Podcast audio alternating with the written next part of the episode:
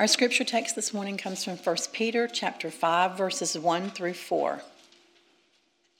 So I exhort the elders among you as a fellow elder and a witness of the sufferings of Christ, as well as a partaker in the glory that is going to be revealed.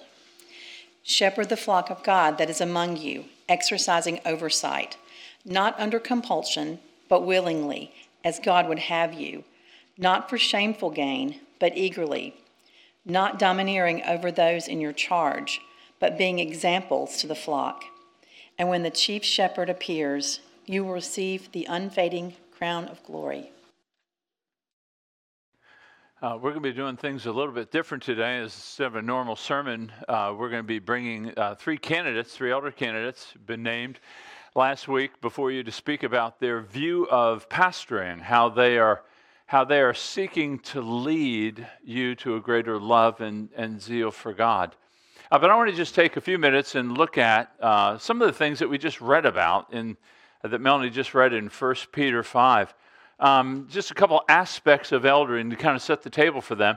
First, I think you see uh, that there is a, a, cost to eldering. There is suffering involved in it. Notice with me in verse 1, he says, I exhort the elders among you as a fellow elder and witness to the sufferings of Christ uh, as well as a partaker of the glory that is going to be revealed, shepherd the flock of God. Now, what's interesting is you'd think he'd say, I exhort the elders among you, and then he'd go right to the right to the verb, right to the command, shepherd the flock of God. But he kind of puts that little parenthesis in there that you see in verse 1.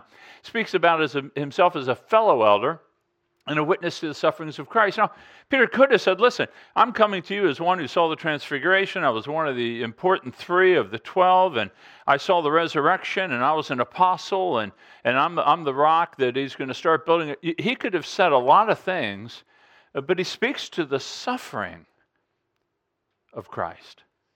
Uh, he's reminding these elders that eldering is a path of struggle, it's a path of suffering, there's costs involved. He saw it in the ministry of Jesus leading up to his death. He saw it in his own ministry, and he knew that these elders had suffered, that there's a cost. Now, listen, he says there's glory to be revealed clearly, but there's a tension. Do you see the tension? There is this suffering before the glory. As Charles Spurgeon would say, there's the helmet before the crown, there's the battle before the victory. And there is, these men are embracing a path of suffering uh, the lack of time that they the time that they'll be using to serve the people, the criticisms of the sheep that they'll face, the difficulty of situations that they're going to walk into, not knowing exactly what to say or how to respond perfectly, the giving of their time and effort, changing schedules around so as to serve the people of God that they might be prepared to see the glory of God. So you see a cost in eldering, but you also see the role in eldering. Look with me back at verse 2. He says, Shepherd the flock of God that's among you, exercising oversight. This idea of shepherding or exercising oversight, you know, they're overseeing your lives and the ministries of this church. So consider like a shepherd leading the sheep. They're watching over them, making sure they get the green pastures, make sure they get the quiet waters, make sure, make sure that they get to paths of righteousness. This is the call of the elder to oversee the ministries of this church, to oversee the missions, education. There's a clear authority implied here to oversee. I think we saw this too in 1 Timothy chapter uh, 3, verse, or chapter 5, verse 17. It says, Honor those elders who rule well. That word rule means to manage. There is management involved. In fact, the same word that elders are to manage well, the same word is used in chapter 3, verse 4, when you look at the, the character of the elder, that they're to manage their family well. Like a father in a family has responsibility and authority to make sure that his family is run well. That's a responsibility of the father and mother, but primarily the focus is on the father. And so that same management is these elders are to be like looking over and making sure that you are moving towards a greater love and zeal for God. Their main objective is that when you see God, you'll thank God for their influence in your life in preparing them. Not teasing you, not tickling your ears with fancy stuff, but actually saying words that may be hard sometimes, uh, but building up, encouraging, walking with you. Now, this authority they have uh, is, is a derived authority. You are the flock of God, you are God's people. It, it, it's the roles that they play are for your good. And that's why God has raised up elders. Now, these elders rule by plurality. By plurality. Now, I said a few months back that uh, we we deal with our, you know, there's going to be 10 people in the room now if these men are elected. 10 people in the room deciding and making, you know, trying to consider things and make decisions. Now, you know, I said before that we rule by consensus. And by consensus, I meant that everybody needs to say what they're thinking to make sure that we draw the wisdom, experience, and the godliness of all the players around the table. This doesn't mean we rule by unanimity very few things are ever demanded that we want everybody to be on the same page. It's more by majority. An example, a case in point was a few years back, I introduced the idea of deaconesses, wanting the role of deaconesses to kind of be established in the church. And two of the elders were kind of, they weren't for it, but they weren't on the same page with me, and a few others had advanced it. So we just tabled it. We haven't done anything about it. Uh, these elders were important. They represented and understood the needs of the church, so we just waited. So, so plurality is utilizing all the individual thoughts of all the people to make the best decision as it pertains to the people of God. So, so elders will embrace a certain suffering and cost. They have a role, but notice the manner in which they're to elder. Look with me at the second half of 2 and 3 because he says they exercise oversight not under compulsion but willingly, as God would have you. Not for shameful gain, but eagerly, not domineering over those in your charge, but being examples to the flock. Notice this willingness is significant. Why? Because of the costs I just talked about.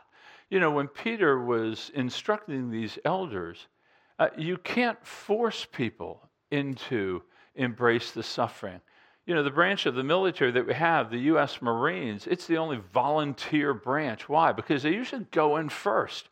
They're usually facing, oftentimes, the fiercest fighting. And so Peter is saying that elders need to aspire, they need to be willing, they need to want to move toward the people of God, even though they know the cost that they're going to face. Now, in 1 Peter, much of the cost was coming from outside the church. But as you look through the writings of Paul, most of the conflict that we face, or at least that's written about in the New Testament letters, is actually from within the church. That's where a lot of the conflict comes. And these elders have to be willing to want to endure the difficulty so as to keep a people on point, leading them to God. They want to be willing, eager. That's why I always ask elders do you want to see people grow in Christ? And are you willing to embrace the costs of loss of time, difficult situations, sometimes hurt people that say mean things? Are you willing to do that for them to move forward in Christ? And if they don't, and some have said, I don't think I want that. And I appreciate their honesty, frankly. I'm saying that it's probably not a role because we want to be willing and eager. But we also want to be having elders that take the long approach. You know, he, he says being examples to the flock. Any parent here knows it's easier to tell your child what to do than to show them what to do. It's a lot longer process of example and godliness to people. But these men are called to do that. They're called to embrace this idea of, of exempling, opening their lives, letting you see their marriages, letting you see their families, letting you see their struggles. And then you watch them in godliness and you can see. Remember, being examples, they're not perfect. We sin, we make errors in judgment, we make mistakes in how we say things. You know, sometimes we're supposed to admonish the idle and be patient with the weak, and sometimes we get those twisted. I mean, elders are human beings uh, who often make mistakes that can hurt. We need to be confronted and repent for those things. But, but the elders aren't perfect. But there are to be examples even in their imperfections. Now, uh, over the past 24 years that I've been here, but even before that, we always have the elders get up and kind of speak to the nature of what do they think eldering is so that you can be informed. Uh, the purpose of this month here that you have And over the next few weeks, they're going to be visibly present in the sanctuary and, the, and in the foyer for you to ask them questions. You can come up to them and, and ask them questions about, you know, about their faith. Have they suffered? How they handle suffering and faith? Ask them about their families. Ask them about their marriages. Ask them about their theology. How long have they been in the faith? Ask them about their reputation among the community. These are the qualifications that Paul tells us to investigate in 1 Timothy chapter 3. Get to know them. These men that we're going to bring before you are gifted. Uh, they aspire, they desire to take this role on. Uh, I think they're, uh, they are already eldering, which is part of the requirement of being an elder. These elders, um, they're not representative necessarily of your views. They may actually differ with you on some things. You're not looking for a representative to advance your points on life. You're looking for a man who is godly, who's faithful, who thinks God is the most important one to please, who's willing to even disagree for the purposes of something better. You're looking for someone who can keep their mouth closed when they hear intimate details of other situations. They need to be silent, not to gossip, but to keep it close, prayerfully, considering. We are not, you know, the elders, these men have come to us. Uh, members of this church, uh, you can recommend people to us. You can say, hey, I see godliness in these people's lives. And, and that, that's a good way to initiate a conversation. But at the end of the day, they need to aspire. So we have Miguel will speak first. Miguel has been eldering. He's been in this church close to seven years, leading a care group. He has a godly family, wonderful wife and children. He trains men and women up at the seminary as a New Testament professor. Godly man. He will speak first, and Levy will follow. Uh, Levy's been a member of this church longer than I am. I have. He brings wisdom, pastoral heart, uh, they're all good teachers. Uh, sometimes people want to say, well, well, we need new blood in. Well, we're getting new blood in, but we want some of the old blood too, uh, because they've been around a long time and they've walked through life a long, long time, and they can bring a lot of wisdom to bear on life, both through their scriptural understanding, but their experience. And then, thirdly, Daniel. Daniel's been among us for over seven years. You've seen him uh, develop as a leader. He's a pastoral heart. As I said, a good teacher. And each one of these three will speak. And you're listening to them as they're appealing to you and put, being put forth to you as futures, uh, future elders of this church. So I'll have them come up now and then I'll close us after they finish. Well, I'd like to begin by saying that I'm, I'm humbled uh, to be considered for the role of elder. Um, I understand it's a weighty task, uh, one that should be taken uh, with much prayer and counsel. Uh, that's why I've spent time petitioning the Lord for, for guidance and seeking the wisdom of, of seasoned believers. I also understand that the chief shepherd is returning uh, to render judgment, so eldering should not be done haphazardly, domineeringly, or for selfish gain. For one day, shepherds will give an account for how they have cared for Jesus' sheep. Uh, with that in mind, I'll present my view of eldering in four points. Uh, you'll likely hear some overlap with what uh, Tom has already said. It's a good thing, as well as some of the others, uh, other guys who are coming uh, today. Uh, for you diehard Baptists, I tried to present my view in three points. It didn't work. Um, so my apologies ahead of time. so point one of four. Uh, elders should seek to, as Ephesians 4 11 through 13 says, uh, equip the saints for the work of ministry, uh, building up the body of Christ until we attain to the unity of faith and of the knowledge of the Son of God to mature manhood, to the measure of the stature of the fullness of Christ. In other words, uh, the role of elder uh, is to encourage people to be more like Jesus, uh, to see them grow more and more like the one who gave his life for them. This is done through a variety of ways like teaching, preaching, counseling, leading a care group, uh, or investing in the lives of those who are training for ministry.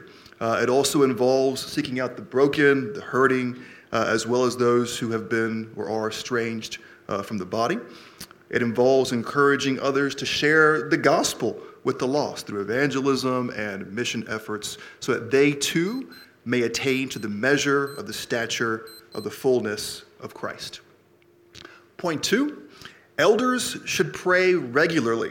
They should pray that the Spirit would empower them to minister faithfully, that they would be kept from sin, uh, and lead them to maturity in Christ. Uh, because without the Spirit, of course, it's impossible to do anything good. So we rely on the Spirit. Elders do as well. So elders should pray that the Spirit would enable them to do all that could never be done without Him. And that's absolutely everything. Um, also, elders should pray that the Spirit might move in the lives of the congregation, that He might encourage them, equip them, and convict them of sin, all of which are necessary for growth and holiness. So it's not that elders just stand there and do nothing. It's just that nothing good, nothing that leads to holiness is ever accomplished by anyone's efforts alone, no matter how gifted or talented a person may be. So, elders should labor faithfully, all the while praying that the Spirit would work through them and others to lead the church to maturity in Christ.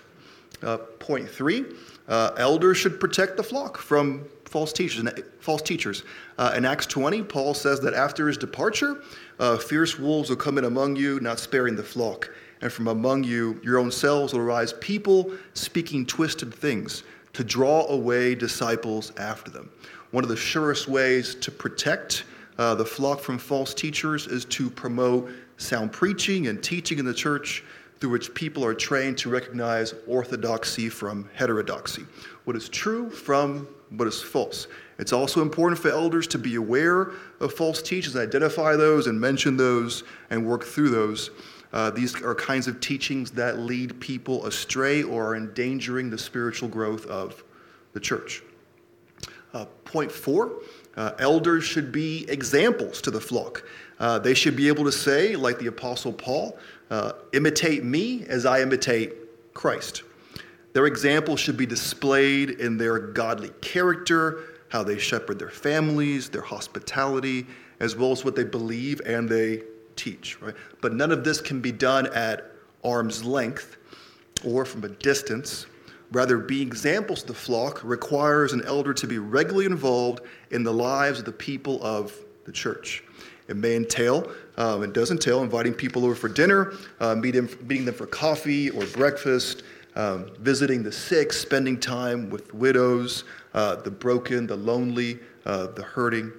Um, it may even involve continuing to play on the church softball team uh, after you've had multiple hamstring injuries and a torn pectoral muscle. Um, even if it means you play at a much slower pace than you did just a few years ago. Um, it is incredibly humbling. Um, so now these points are not exhaustive in any way. I've tried to be brief and concise, uh, and there's certainly more that can be said.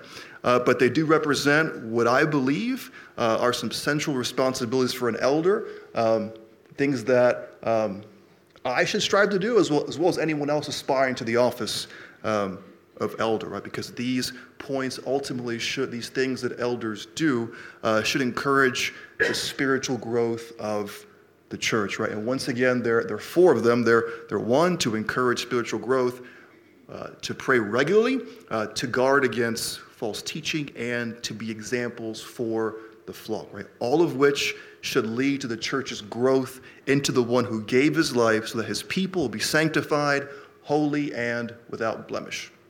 Thank you. Good morning. I'm Levi Regalado, as Tom mentioned. My wife Carmen and I usually attend the second service, so there's a chance that there are folks here that I haven't met personally yet. And if that's the case, please approach me afterwards because I would like to know each and every one of the people I'm aspiring to serve. Now, before anything else, I would like to make clear that some of the language I will use in what I'm about to say might sound like I'm 100% sure that I will be on the board. I make no such presumption. I do so only to simplify and hopefully make clear my message this morning. If the Lord wills and this, this body decides to let me serve, I will serve. Also, Carmen, my wife, is and has always been supportive of me serving in this capacity. And I would like to mention that she, as well as the current elders' wives, are partners in ministry, and they don't get acknowledged enough for their own sacrifices in giving their husbands the freedom to serve and for serving the body in their own quiet way. Now, in 1 Peter 5, which is the passage that Melanie read to us earlier, there's an exhortation for elders to shepherd the flock. The word shepherd, used in its verb form, means to tend to, to guard, and to guide, in short, to care for. Other places in Scripture get more specific as to how this care looks like. For example, Acts chapter 20, which Miguel already cited, but I'll read it again, says that part of an elder's responsibility is to guard the church against false teachers, what Paul called fierce wolves that come in among you, not sparing the flock. Now, we find the positive uh, side of this, that exhortation in 1 Timothy chapter 3, where it says that an elder must be able to teach, which means an elder is to instruct the body in sound doctrine and theology. And in the same passage in 1 Timothy, it says that an elder must manage his own household well. For if someone does not know how to manage his own household, how will he care for God's church? So, another aspect of an elder's care is to manage the affairs of the church. Now, we can list down more things that an elder does, but we have to ask what is an elder's ultimate goal in caring for the people under his care? It is an eternal goal. The governance, the theology of the pulpit, being an example, etc., all of these things and more are meant to prepare you for that final day when you behold the face of God. And it will be an elder's eternal joy to know that he even had a small part in that. Now, it can be daunting to know that in caring for a person, an elder is caring for someone with an eternal soul. Whenever I read the qualifications of an elder in, listed in 1 Timothy, I, I realize that I will always have room to improve and that I should always be looking for ways to better myself as a leader. But may I just say that, with the exception of being able to teach, the character traits listed there are expected of every Christian. I mean, one cannot say, I'm not an elder, so I don't have to be gentle or self controlled. I'm not an elder, so I can be violent and quarrelsome, etc. No, Scripture does not make these character traits required for elders, but not everyone else. Anyway, heeding the exhortation in 1 Peter, I want to shepherd the flock of God willingly and eagerly. I should not look at it as a means to gain something for myself. I don't want to be domineering, and I want to set the example. I, I want to make the necessary changes in my life to grow in these areas. But in the end, any changes I make in my approach in leadership will be in vain unless I keep in step with the Spirit by being mindful of some things pertaining to leadership as an elder. I could list down many, but I would like to mention only three today. I'm not being a, a diehard Baptist, but I really had three to start with, okay?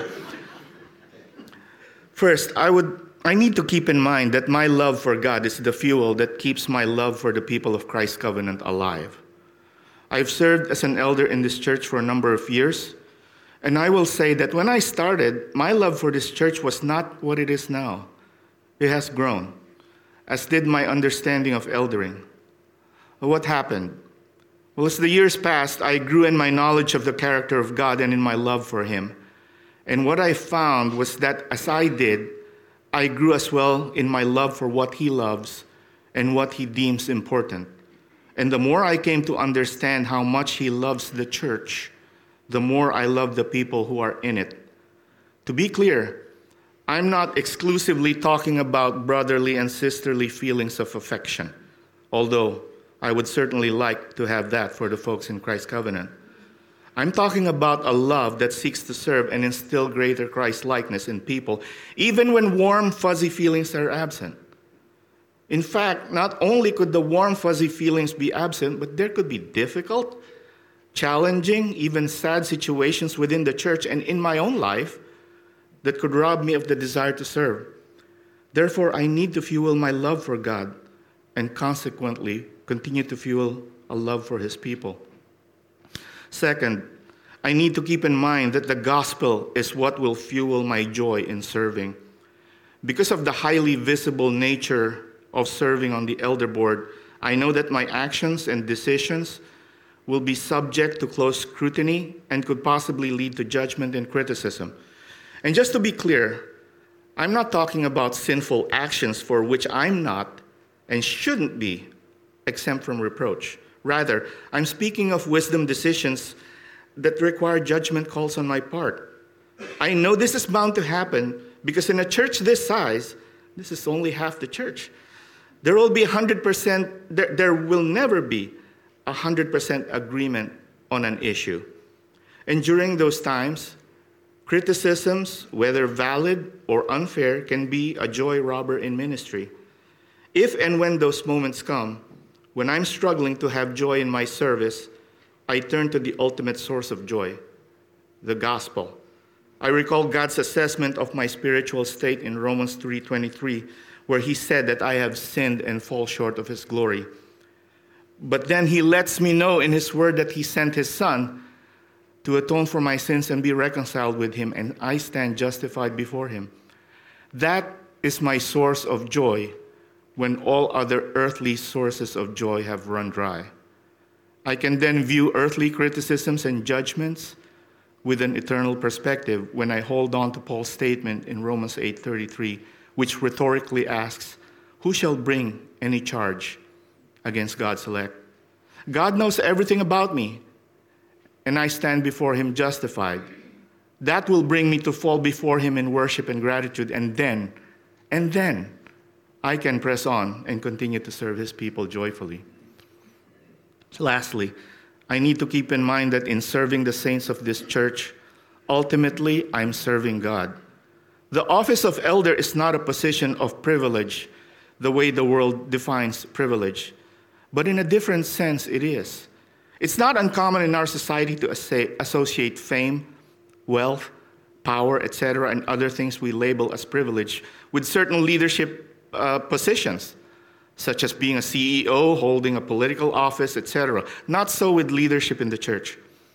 It does have a different kind of privilege and that is to serve the King of Kings in a capacity that has a clear promise in Scripture of rewards for a job well done.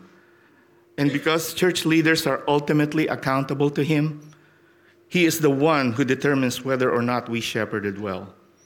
Serving the saints in this church can take many forms, but ultimately it is by helping my brothers and sisters live for God and joyfully, keeping in mind the sobering thought and weighty burden that I will give an account to him for how I led his people, hoping, hoping that in the end he'll find me worthy of the words, Well done, good and faithful servant. And that, my friends, is a privilege that comes with this service. That's all I have to say. I welcome anyone who would like to get to know me better to speak with me in the days to come. Thank you all for listening. My name is Daniel Harmon. I think I'm known by most of you, uh, though the Lord has been so kind to bring uh, many new folks to our church lately that I have yet to meet. Uh, I've been one of the staff pastors here at the church for seven years now, and it is my joy to state publicly that these years have been some of the happiest of my life. I've often thanked God that He brought me and my family to Christ Covenant Church serving as a fellow shepherd with the other elders here has often been a source of praise and thanks in my heart to God. But what is this shepherding work? What does it mean to be a pastor, to be an elder? I want to read Ephesians chapter 4, verses 11 through 16. Paul writes, And he gave the apostles, the prophets, the evangelists, the shepherds, and teachers to equip the saints for the work of ministry, for building up the body of Christ, until we all attain to the unity of the faith and of the knowledge of the Son of God, to mature manhood, to the measure of the stature of the fullness of Christ, so that we may no longer be children, tossed to and fro by the waves and carried about by every wind of doctrine, by human cunning, by craftiness and deceitful schemes. Rather, speaking the truth in love, we are to grow up in every way into Him who is the head, into Christ, from whom the whole body, joined and held together by every joint with which it is equipped, when each part is working properly, makes the body grow so that it builds itself up in love. So, friends, this is the grand undertaking of each of our lives as we are bound together as the church to, to grow up in Christ, to reach maturity in Christ until we all attain to the unity of the faith and of the knowledge of the Son of God. To, to love and know and treasure Jesus Christ, becoming more like him day by day. This is why we live.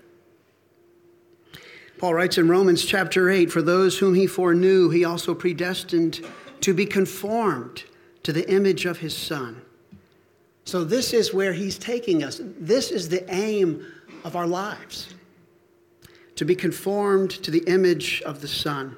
Paul writes the Philippians, sensing his own death for the sake of Christ could be just around the corner. He says, To live is Christ, to die is gain. He says he's hard pressed between the two. He says, My desire is to depart and be with Christ, for that is far better but to remain in the flesh is more necessary on your account. Convinced of this, I know that I will remain and continue with you all, and here's the key phrase for your progress and joy in the faith. So, God has given shepherds to the church to equip its members for this very work, to be conformed to the image of the Son for our mutual progress and joy in the faith until we all attain the measure of the stature of the fullness of Christ. And I want with all my heart to be about this work. To labor and toil first for the spiritual good of my wife and my children, and then to give myself to see each of you established in Christ and growing in Him, which necessarily means helping you seek the same thing for one another which has a further entailment the faithful proclamation of Christ for the sake of God's elect still scattered abroad, who will be brought in by your faithful witness. I, I, want to help you do that. I want to help you love Christ and help you be a light for Christ, to be a disciple and to make disciples. The office of elder is a weighty calling. Paul writes if anyone aspires to the office of overseer, he desires a noble task. So I say with all sincerity before you and the Lord, this is my desire to serve you in this capacity. At the same time, the question has to be asked how can the man who stands before you possibly be of any spiritual benefit to you? Is my life worthy of imitation. I too am walking towards that final day, limping as I go, very conscious of my own inadequacies, taking my soul to task, and fighting my own sin. I think it's incumbent on any pastor to daily tell himself, You're not that big of a deal. And my dear wife helps me with this a lot. she told me 20 years ago Sweetheart, you have this tendency to talk about things you know nothing about. Precious, loving words for my soul. I read somewhere that when a pastor prays with someone, even he prays with coffee breath.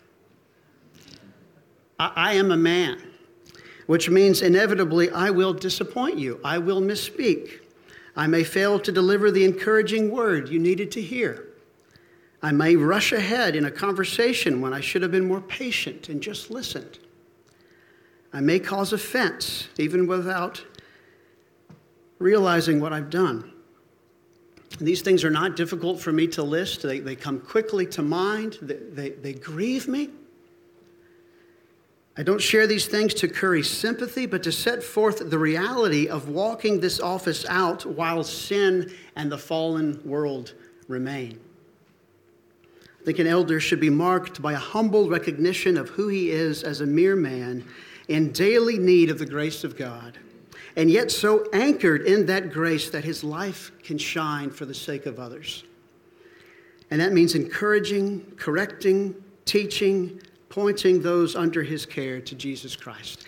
I long to expend myself for your good, Christ Covenant Church.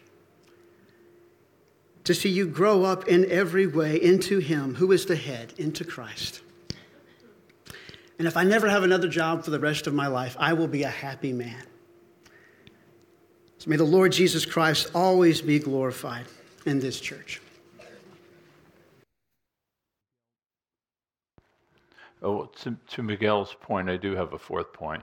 Um, and, and that is that look with me back at verse 4, because I talked to you about the cost, I talked to you about the role, I talked to you about the manner, but now I'm talking to you about the reward, or both really a warning and an encouragement. And 4, he says, And when the chief shepherd appears, you will receive the unfading crown of glory.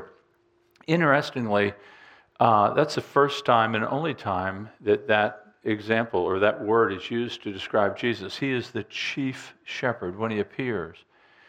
Now, when he appears, he will reward this eternal crown of glory. Uh, but as Miguel pointed out, there is a accountability that takes place first. There's a conversation before the crown, is what I'm saying. There is a, a time with Jesus over how have we done with his sheep. And we see it in James chapter 3, verse 1, that teachers will incur a stricter judgment. There's this, there's this day that comes where Jesus, who is the chief shepherd, speaks with his under shepherds. And he says, How have you led my flock? How have you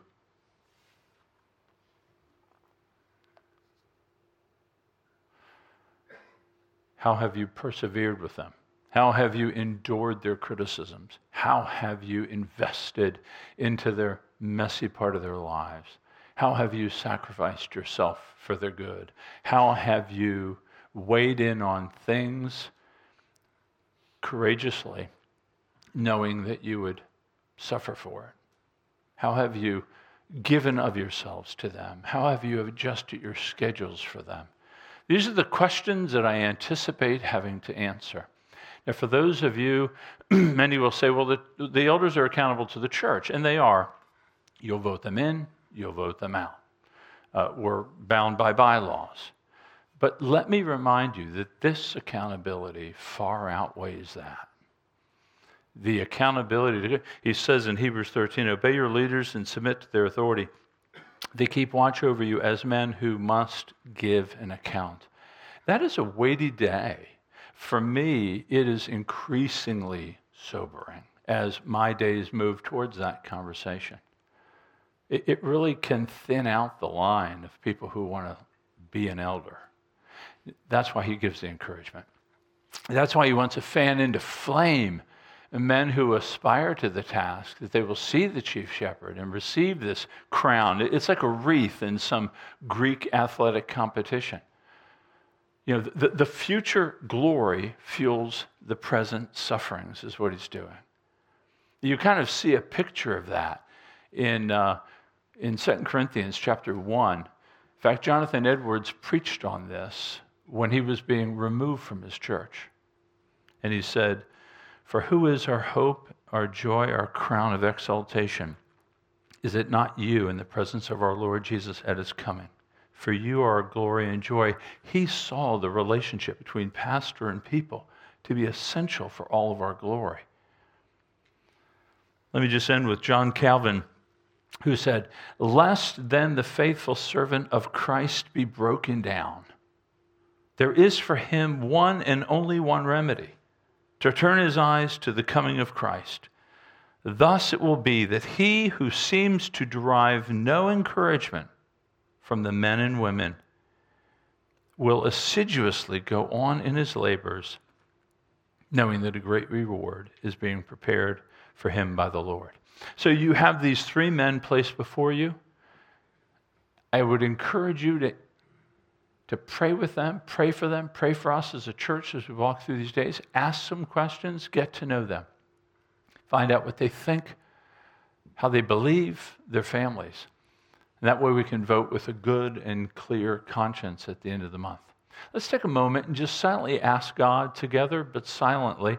Let's ask God for wisdom and grace, and I'll pray for us in just a moment.